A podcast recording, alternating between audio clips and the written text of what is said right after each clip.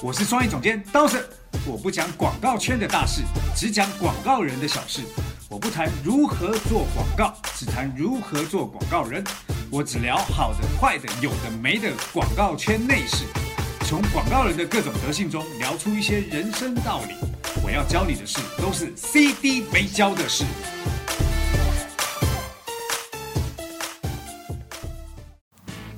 CD 没教的是，我是刀神，她是樊姐。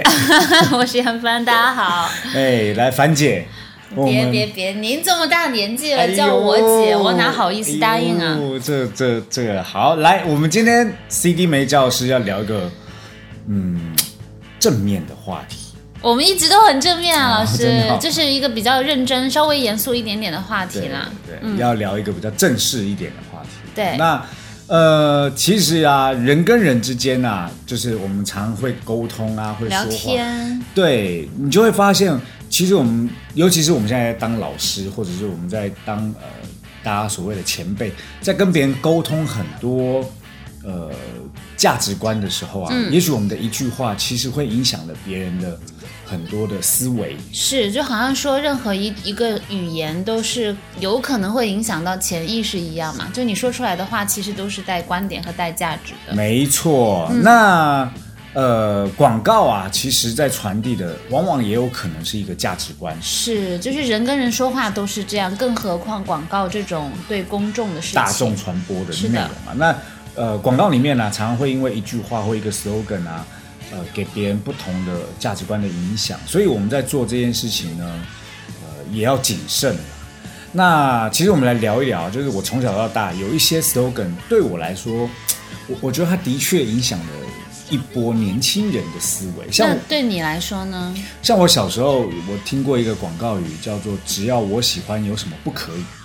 嗯，这句话还挺有态度的哈。对，他在讲的是一个柠檬气泡的饮料，柠檬气泡，柠檬气泡。啊哈，那这一个 slogan 啊出来以后啊，其实让很多年轻人都有都有感觉，就是哎呀，我只要喜欢，有什么不行？就是比较呃稍微有一点张狂的调性，但是主要是遵从自己的意愿那种态度。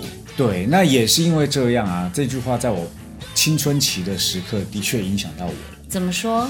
我我青春期的时候非常叛逆，那种叛逆的状态就是，呃我什么事情都做，不管是不是，就是现在想起来有可能会伤害到别人。比如说我十几岁就偷开我妈的车出去，那当当被抓到啊，或者是被警察抓到或者什么，就我知道我喜欢什么不可以。你真的会讲这些 slogan 出来跟警察吗？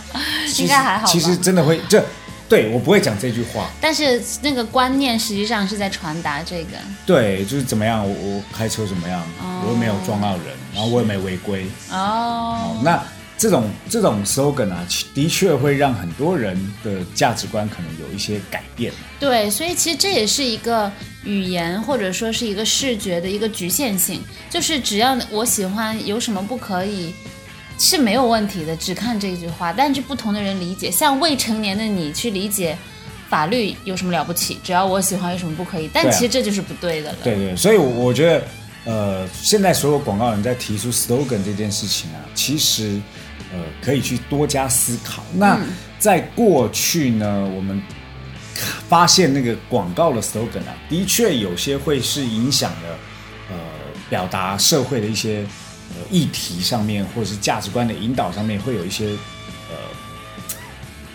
作用，起到一些，一定的作用。补充一下，不只是 slogan。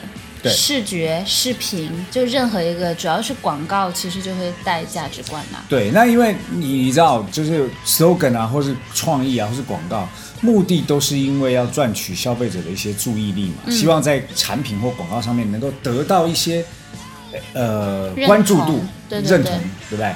所以呀、呃，我们就来细数一下有哪一些广告在做了一些这样子关于社会议题上面的创意，好不好？好啊，从其实从广告的那个历史上来看，基本上是从一九五零年代开始，呃，不同的一些品牌就已经开始表达情感上的立场。但是因为像是呃，因为广告最开始的很大一部分的起源跟美国脱不开关系嘛，跟美国的商业的这个市场是脱不开关系的，所以美国人特别重重视去聊什么性别要平等啊，男女平权啦，然后种族不要歧视啊，大家都是平等的等等，这些话题就会变成广告的一个主要传达的内容被传递出来。没错，像 Adidas 在同志骄傲月的那个时候推出了呃女童的海报，嗯。好，然后就表达着，就是那个画面其实就是两个人，然后只拍那个脚的位置，然后其中一个是踮着脚的，看起来会让你想象，哎，他可能在亲他的另外一半，然后两个都是女生。好，那除此之外呢，呃，可口可乐也推出过宣扬平等的那个瓶装，易拉罐上的那个文案就会写那个，就把 Coca-Cola 的那个。文字改成了一句文案，这样。对，那除此之外，多芬啊的真美行动在打破外貌的偏见。是，其实多芬其实多年来，我觉得他一直在做跟女性探讨女性什么是美这件事情，就是不只是比方说瘦是美，或者不只是呃怎么样的皮肤或怎么样的外貌是美，每一个女生她自己原本的样子就很美。对对，那。呃，苹果呢，其实也做过类似的东西嘛。那苹果曾经提出一个很重要的 slogan，叫做哦，Think Different 那个。对，那也是因为提出了这 slogan，跟当时那个文化是有关。因为呃，这一句话的思思想的起源是来自于美国六七年代、六七十年代嬉皮的运动嘛。嬉皮士。嬉皮士的运动，那。其实，呃，Steve Jobs 也是一个很崇尚嬉皮士式的那个那个风格的一个人嘛，一个思想的人，所以他提出了很多广告啊，就在告诉大家各领域在打破传统思维模式的这些标志性的人物，所以对于这一句 slogan，就是一个非常好的社会上的诠释。嗯，好，那这里面有呃爱迪生啊、卓别林啊、毕卡索啊，其实能够做做出在某一个领域推动性作用的人，一定他是先 think different，因为如果他只是 follow 之前人的那个脚步的话，他呃只能说在那个基础上稍微发扬光大，他不可能做出改变性或突破性的进展。对，像我们自己现在在做我们自己公司的品牌啊，我们除了做广告之外。其实我们也在做额外的呃顾问的工作，或者是一些关注社会议题的案子，比如说我们在做医疗或者是艺术文化，也是因为我们一直在思考一个问题，就是其实广告能够做的范围绝对不是只有商业广告，嗯，它应该可以做出更多影响社会大众的，所以我们也在在在倡导的这个这个这个这句 slogan 嘛，对不对？好，那聊到这里啊，其实在国内也有很多呃传递社会价值观的广告。应该说近期啦，我们其实把很多传递呃刚跟今天的主题相关的价值观广告，去分成了几个类别。对对，然后我们可以一一来聊一下。对，第一个其实国内一直在做一个就是女性议题，就是。针对女性刻板印象、物化女性的这种价值观的广告，对女生好像经常会被容易拿来讨论，跟价值观放到一起。对啊，比如说就是怎么看待剩女啊？对啊，看待剩女啊，然后说女生不会开车啊，对不对？哦，这是说出老师心中的。什么时候是老师心中？老师不是觉得女生不会开车，是觉得女生就应该要坐副驾被载。哦，但女生也想要自己开车啊。好，来，然后呢，呃，聊到女性刻板印象的这个议题当中啊，其实有几个广告，呃，令人印象深刻。那我我觉得最最特别是最近 Nike 的那支广告。哦，你是说影院会有投的那一个吗？呃，哇，我超喜欢那一支，因为我觉得那是我近期看过最，呃，作为女生，我觉得最正的一个、最正点的一个女生的。嗯，怎么说？因为其实我觉得，呃，女性因为可能性别的特殊性，呃，反而会被在有一些品牌里被突出出来。比方说，在运动品牌，因为女性跟运动是有一点点反差的，她她可能比较代表一个柔弱的力量等等。但是在 Nike 的这个这个呃广告里面，其实我会觉得女生她一个方面是有点无所不能，但是另一个方面又是。他并没有去做出任何不该是这个女性做的事情。我觉得有有些那个广告让我不喜欢的是，他会过度夸大。是，当这种情况底下的时候，你就会觉得，呃，也不用为了突出我们女性的力量，把我们搞得像另外一种外星人一样。星人哦对对对，对，那我所以我觉得，尤其是 Nike 他们在做的产品牌广告当中，呃，关注人个人、关注社会议题、关注精神层面的东西比较多。他们的产品跟品牌最大的差别，就产品就是讲到很功能的部分，但品牌的部分都在讲述着个人意志啊，或者是社会议题的角度来做这件事情。那其实，在这我们收集的资料当中，我有看到一个比较夸张的广告，就是杭州一家连锁餐厅啊，他们为了要做促销折扣，他们竟然做了一张海报，就是女生的胸围的大小来决定折扣的力度。妈呀，什么情况啊？A 以 cup 是是胸围比较大 A cup 九点五折，B cup 八点五折，C cup 七点五折，G、哦一直到 A B C 到 G G cup 是三点五折。大胸的朋友打折多是吧？对对对对，所以我觉得这种身材歧视、物化女性的广告啊，似乎看起来别人看起来啊真有趣，可是我觉得这种是拿着无聊当有趣，拿着下流当有趣的创意。其实我对这个的感觉就是，我我首先没有，倒不觉得它是物化，嗯，我就是它它就像是，比方说啊，就我换一个话题，就换一个角度讲，就你也可以去量头围，就是脑袋的那个大小，它其实只是一个器官，只是它刚好拿女生的特有器官是比较低俗的。是，如果是说男生的话，拿男生的长短来 来分 cup，这能不能来分播啊？折扣，这是不是要剪掉啊，老师？这个对，别别别，我们正常就放平心态来看待这件事。我觉得这种如果用男生的器官来来做折扣，也是一个很糟糕的感觉，因为应该没有男生会会去做这样子的事情吧？啊，我不知道你们男生啊，反正我们女生不太会为了这个东西去来个折扣，说哦打个九折还是打个八折。哦，我我觉得如果这种这种广告出现的时候，通常女生看到应该都会翻白眼。是绝对会翻白眼啊。对，那除此之外呢，我们来聊聊就针对年轻人价值观的广告。好啊，其实年轻人价值观的广告啊，我我我之前我我在课上或者是在很多地方我都表达了这件事情，就是我我觉得花呗的广告啊，其实就是一种不断的告诉年轻人，你就去借钱来花呗。嗯，那我我我觉得这样的价值观其实会导致一种状况，就是年轻人过度消费、疯狂消费，然后还不起钱。是，但是我觉得他这个呃点还是跟就是刚才你有提到的你小时候那句话一样，嗯，就是只要我喜欢有什么不可以？就是因为文字太短了，它你如果要真的把它的前因后果都去理解出来，真的很麻烦，是所以才会导致成大家会有这样的观点。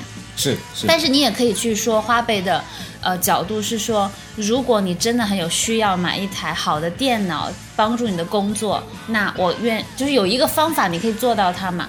嗯所以其实还是看你用在什么地方。是的，但我我我一直认为啊，就是做创意的人啊，嗯，就提出 slogan 的那人，如果他的自己的三观不正，或者是他的呃道德观念没有达到一定的高度以上，纯粹只是为了满足客户的做法来做这种东西的时候，你就会出现一个非常，我我觉得非常吊诡的问题，就是感觉会这个创意出来会变得很没有内涵。所以你看哦，我我觉得以前我我看到呃孙大伟或者是早一辈的创意人他们在提广告的 slogan 的时候，嗯，前提是这一些广告创意的 slogan 对于这些大师们来说都是秉持着做好创意，同时也保持着好的价值观。嗯，我我觉得这是精神内。可是你看现在做广告、做创意的人，可能年纪越来越轻，越来越轻的情况底下，就是也许在社会历练上或者是生活历练上还没有达到一定的高度。嗯，那为了满足客户的需求，客户那边甲方也有可能是这个状况，也没意识到这个问题，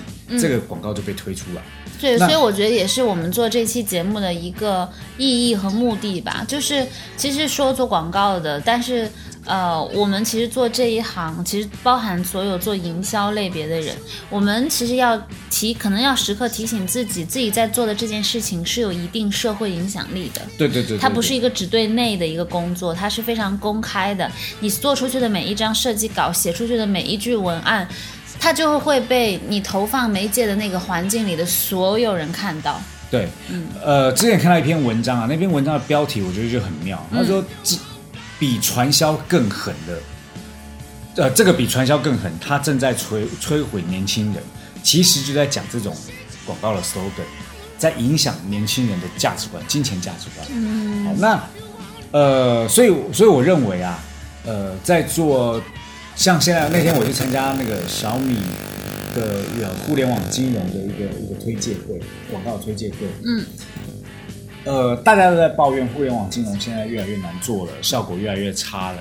然后我就提出了一个概念，我说，大家都在这个行业里面，等于是要讨饭吃哦，都在互联网金融这个行业里面。可以换个词吗？哦，都都要在这里面赚到钱，然后要获得一些好的效果。嗯，那他们就像是在一个菜园或一个花园里面不断的在采花，可是，在采花的同时，如果他们把错误的价值观又传递给消费者。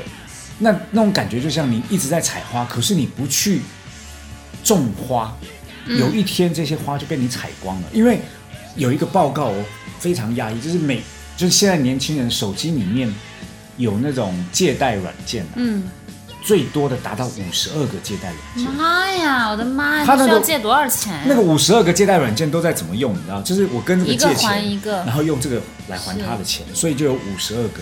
所以你会发现，为什么越来越难？就是互联网金融越来越难推，国家为什么要出这么多的政策去打压？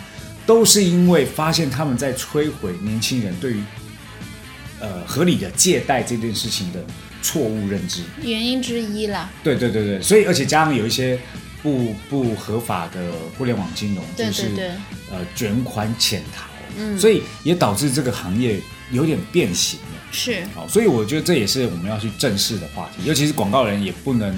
推卸责任说啊，我只是做广告，也不能这么说。对，其实像年轻人价值观的广告，我觉得还有一个角度是有趣的，就是因为现在的那个呃广告的环境，像你刚刚提到，很多以前的前辈都是有一定的历练，嗯，之后然后他做出了跟品牌相关的这些广告。现在的呃广告也广告人也好，品牌那边也好，大家都越来越年轻。其实有一个原因是我们的媒介环境越越来越 social 互动化，只有年轻人玩的最溜。所以写这个的人，想这个 idea 的人，或者是决定要要用哪个不用哪个的人，很多时候也变得越来越年轻。但其实这个时候，大家还是要有一个，呃，比较清醒的意识，因为很多网络流行的用语也好，一些最热门的现象也好，其实有的时候是夹杂着一些 比较负面或者很敏感的点的。是。所以到底要要用什么，不用什么，或者说你给别人贴个标签儿。之类的都要慎重。是，我我觉得，我觉得这我们在聊这个话题，很多人听了以后会觉得，哎呀，靠，这两个老人在聊这种。我没有很老啊。对，因为我我提起了这个话题嘛，所以他们会觉得啊，两个老人撇清，两个老老人在聊这种，就不是两个老人吗？怎么又一个老人在聊这种老人话题？但我要讲的是什么？你知道？嗯，我跟你讲，以前我在学校里面啊，功课厉害的都是什么？都是看起来一直在玩，可是。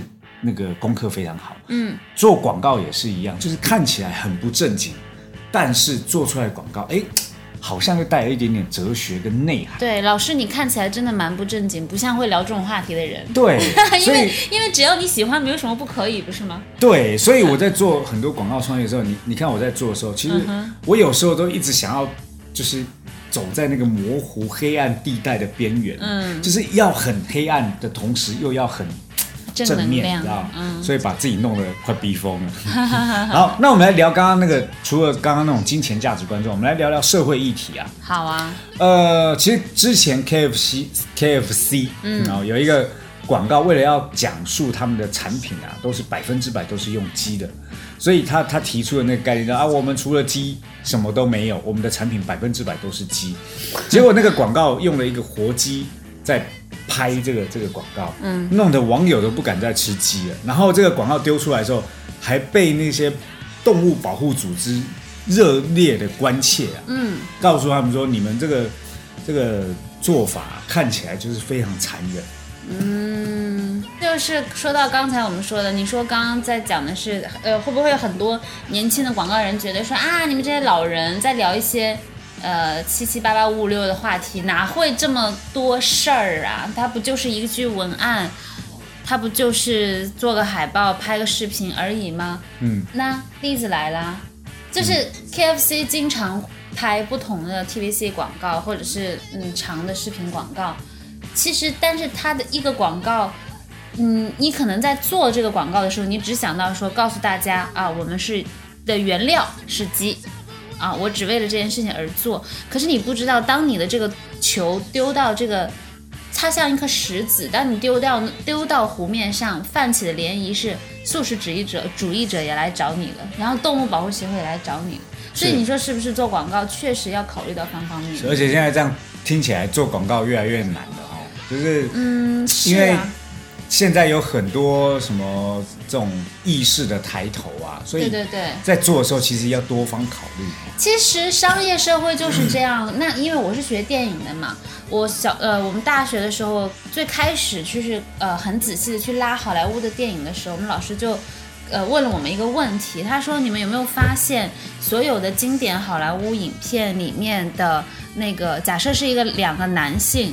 的一个搭档的这样的一个电影，比方说像《七宗罪》啊，或者是我们所有人都很爱看的《肖申克的救赎》这种，都是一个白人一个黑人。嗯，有没有人发现？有没有人知道为什么？要平权嘛？对，就是因为要平权，就这么简单。对。然后你看，从最近几年，就是你说广告难做，影视业其实也是一样的。是。从最早《冰雪奇缘》开始，就是女性公主。他不需要被王子救，他自救还能救王子。开始，然后所有的呃，像那个漫威也是，神奇女侠被被誉为是比所有的那个复仇者联盟加起来还要力量强大的英雄，super super woman，但她是个女生。其实每一个行业现在都有这样的一个情况，大家其实都要面对。是。那除此之外呢？我我印象最深刻的是一个，呃，它应该叫病毒式广告，嗯，就是就是俏比洗衣溶珠的这广告，就是一个亚洲女性，然后旁边有一个黑人，然后身上都油漆，然后他就把那个球，那个那个溶珠啊，洗衣溶珠，就是丢到那个男生的嘴巴当中，那黑人嘴巴，然后把这个黑黑人塞进洗衣机，然后。洗完之后啊，那那个亚洲女性就很开心，看到里面那个那个白白净净的变白人，对，黑人变白人就是还变亚洲亚洲人。好，那这支广告啊，其实最最让人家觉得不舒服的点，是因为他在歧视黑人。是，好，那这种他这支广告还被被比喻为广告史上最严重的一个种族歧视的一个广告，因为它的 before after 太。对比太大了。对，那你你说这个广告那个人在做的时候，就是哎呀，这怎么怎么也也太严肃了，不这不是严肃，不能开个玩笑吗？对对，他们都会这么想。是，但这种开这种玩笑啊，其实有一些东西，我觉得幽默厉害的幽默啊，是充满智慧的。是，好，所以这种幽默就会觉得，哎呀，这这不够聪明，可能就是不够高级吧。对，你知道。风流跟下流啊，就真的是一条线。对，好，然后幽默啊，跟智慧啊，其实是一个非常明确的线。我觉得刚刚刀森老师你讲那个风流和下流的比喻和这个就还蛮接近。是啊，因为风流和下流的区别就是，当一个就是我讲男性对女性开，就是讲黄色笑话也好，或者是开玩笑也好，一句玩笑话会让人觉得下流，就是因为。让对方觉得不舒服了，没错。而风流就是其实也没不舒服，但是觉得很好笑。是。所以像这广告也是，它其实会让一种种族的人觉得不舒服了。没错，那其实就是会有问题。对啊，那所以所以我们其实，在聊这种这种社会议题的时候啊，有可以清楚表达观点，但清楚表达观点，同时也要知道自己在表达的观点到底有没有让一堆人不舒服。是。其实台湾。特别的是，最近通过了一些法案呐，是关于同性话题的法案。哦，对，台湾是亚洲第一个可以同性结婚的。那这个部分就会变成是，你到底切入的角度是什么？就是你切入的角度要讲的叫做，哎呀，台湾的鼓励同性可以这个的角度，你是说，如果是台湾的品牌要做这个新的热点话题的广告吗？对对，这品牌广告也要告诉大家，哎，我们是可以接受这样的事情。嗯哼我我觉得那个聪明的点啊，不是告诉大家我们要站在哪一边，嗯，聪明的角度是要告诉大家，我们对这些所有事情的包容。你支持，你支持同性婚姻，我也觉得是 OK 的。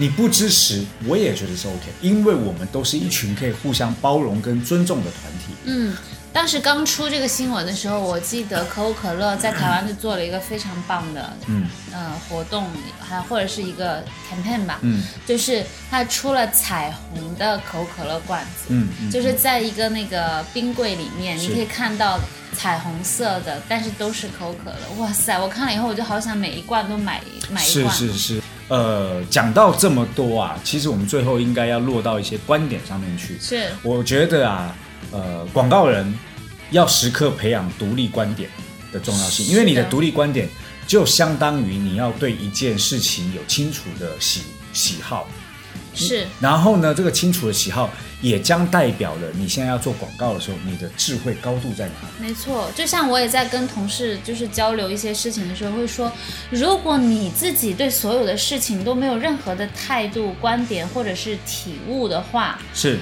那你凭什么帮品牌说话跟发声啊？它不也成了一个没有态度，嗯，说不出自己语言的品牌吗？对对对对，所以我也很建议大家在平常观看待微博在刷的时候，有很多社会案件的时候，也让自己开始去学习着独立思考的能力，对，然后对每件事情提出独立的观点。独立的价值观呢，是现在广告人呃引领的一个重要的技能。嗯，好，那呃，除了这之外啊，我觉得还有一个很重要，就是你要有这样的环境，你必须要有一群人跟你有同样的价值观、同样的态度在做，没错你才会有互相成长。对，因为广告是一个集体作业，嗯你你自己一个人有这个想法，那如果团队一起的时候把它毙掉了，然后最后得出了一个其他的结论，其实还是没有用的。对，那我们现在比较特别，是我们的那个门徒群里面有一群创意人，然后我们这群创意人呢，呃，就互相的在砥砺着对方，甚至在这里面，我们做每件事情，我们都会提出很独特的观点。是的，甚至我们都会有一些整理一些自己最近吸收的知识在分享。看的书啦、电影啦，最近近期去旅行看的展览，其实都在群里做不同的分享。对，我觉得这真的很难得，因为你想，在广告公司啊，就是这种事情越来越难做，因为大家都各自忙着各自的工作，嗯那、在讨论的时候，其实也在工作上的讨论，很少在生活上能够去做到，交换一下一些思考然后互相学习。嗯哦所以我觉得广告人学习变得非常重要，不管你年纪多大。只要你还在这个行业，你就应该要不断的学习。那天我跟帮主聊啊，跟跟一些前辈在聊，他们现在也都还在。那天我们还哇，这个好特别啊！他们都还在学习，所以我觉得这是一个呃健康的心态哦。